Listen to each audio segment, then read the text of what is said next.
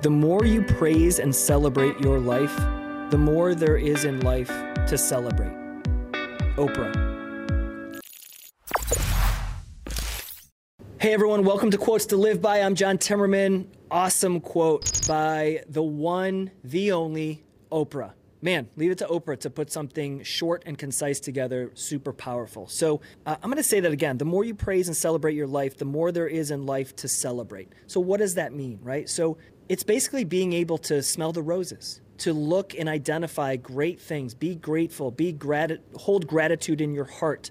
See when other people are trying to help you and the good that they're doing. Because if all you see is bad all the time, you're going to start to look to your own life for those bad things. It's being in a toxic environment is going to make you toxic. It's going to give you toxic thoughts. On the other side, if you're in a positive environment that celebrate things, celebrate wins, you're going to be in that mindset. You're going to look to life and celebrate the things that you do have.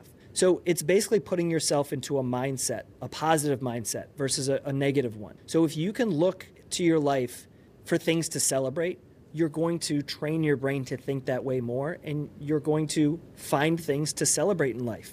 If you are constantly being cynical, doubting, saying, I mean, listen, we're in a very polarized political landscape right now, and there's the right versus the left. There's people, you know, arguing with other people about their viewpoints. So if you're constantly looking at somebody for their political view, you're going to be very negative, always judging people on a political view, versus stepping back and looking at them like human beings and saying, you know what, they're doing really nice thing. They're doing charity work. You know, they loaned me their car. You know, they brought groceries to me. They did all of these nice things. They're a nice person. I'm seeing great, you know, gratitude. Whether they're a, you know, Donald Trump fan or a or a Biden fan, like, you know, that doesn't matter if you start identifying that they're a nice person. Now, if they're just a bad person, that's a different story and you can say like listen they're just negative and cynical i need to get out of here because i'm going to be sucked in that's the point that's the point that oprah's making in this quote which is basically uh, to celebrate your your own life. Identify things in your own life that you can celebrate. Focus on those things,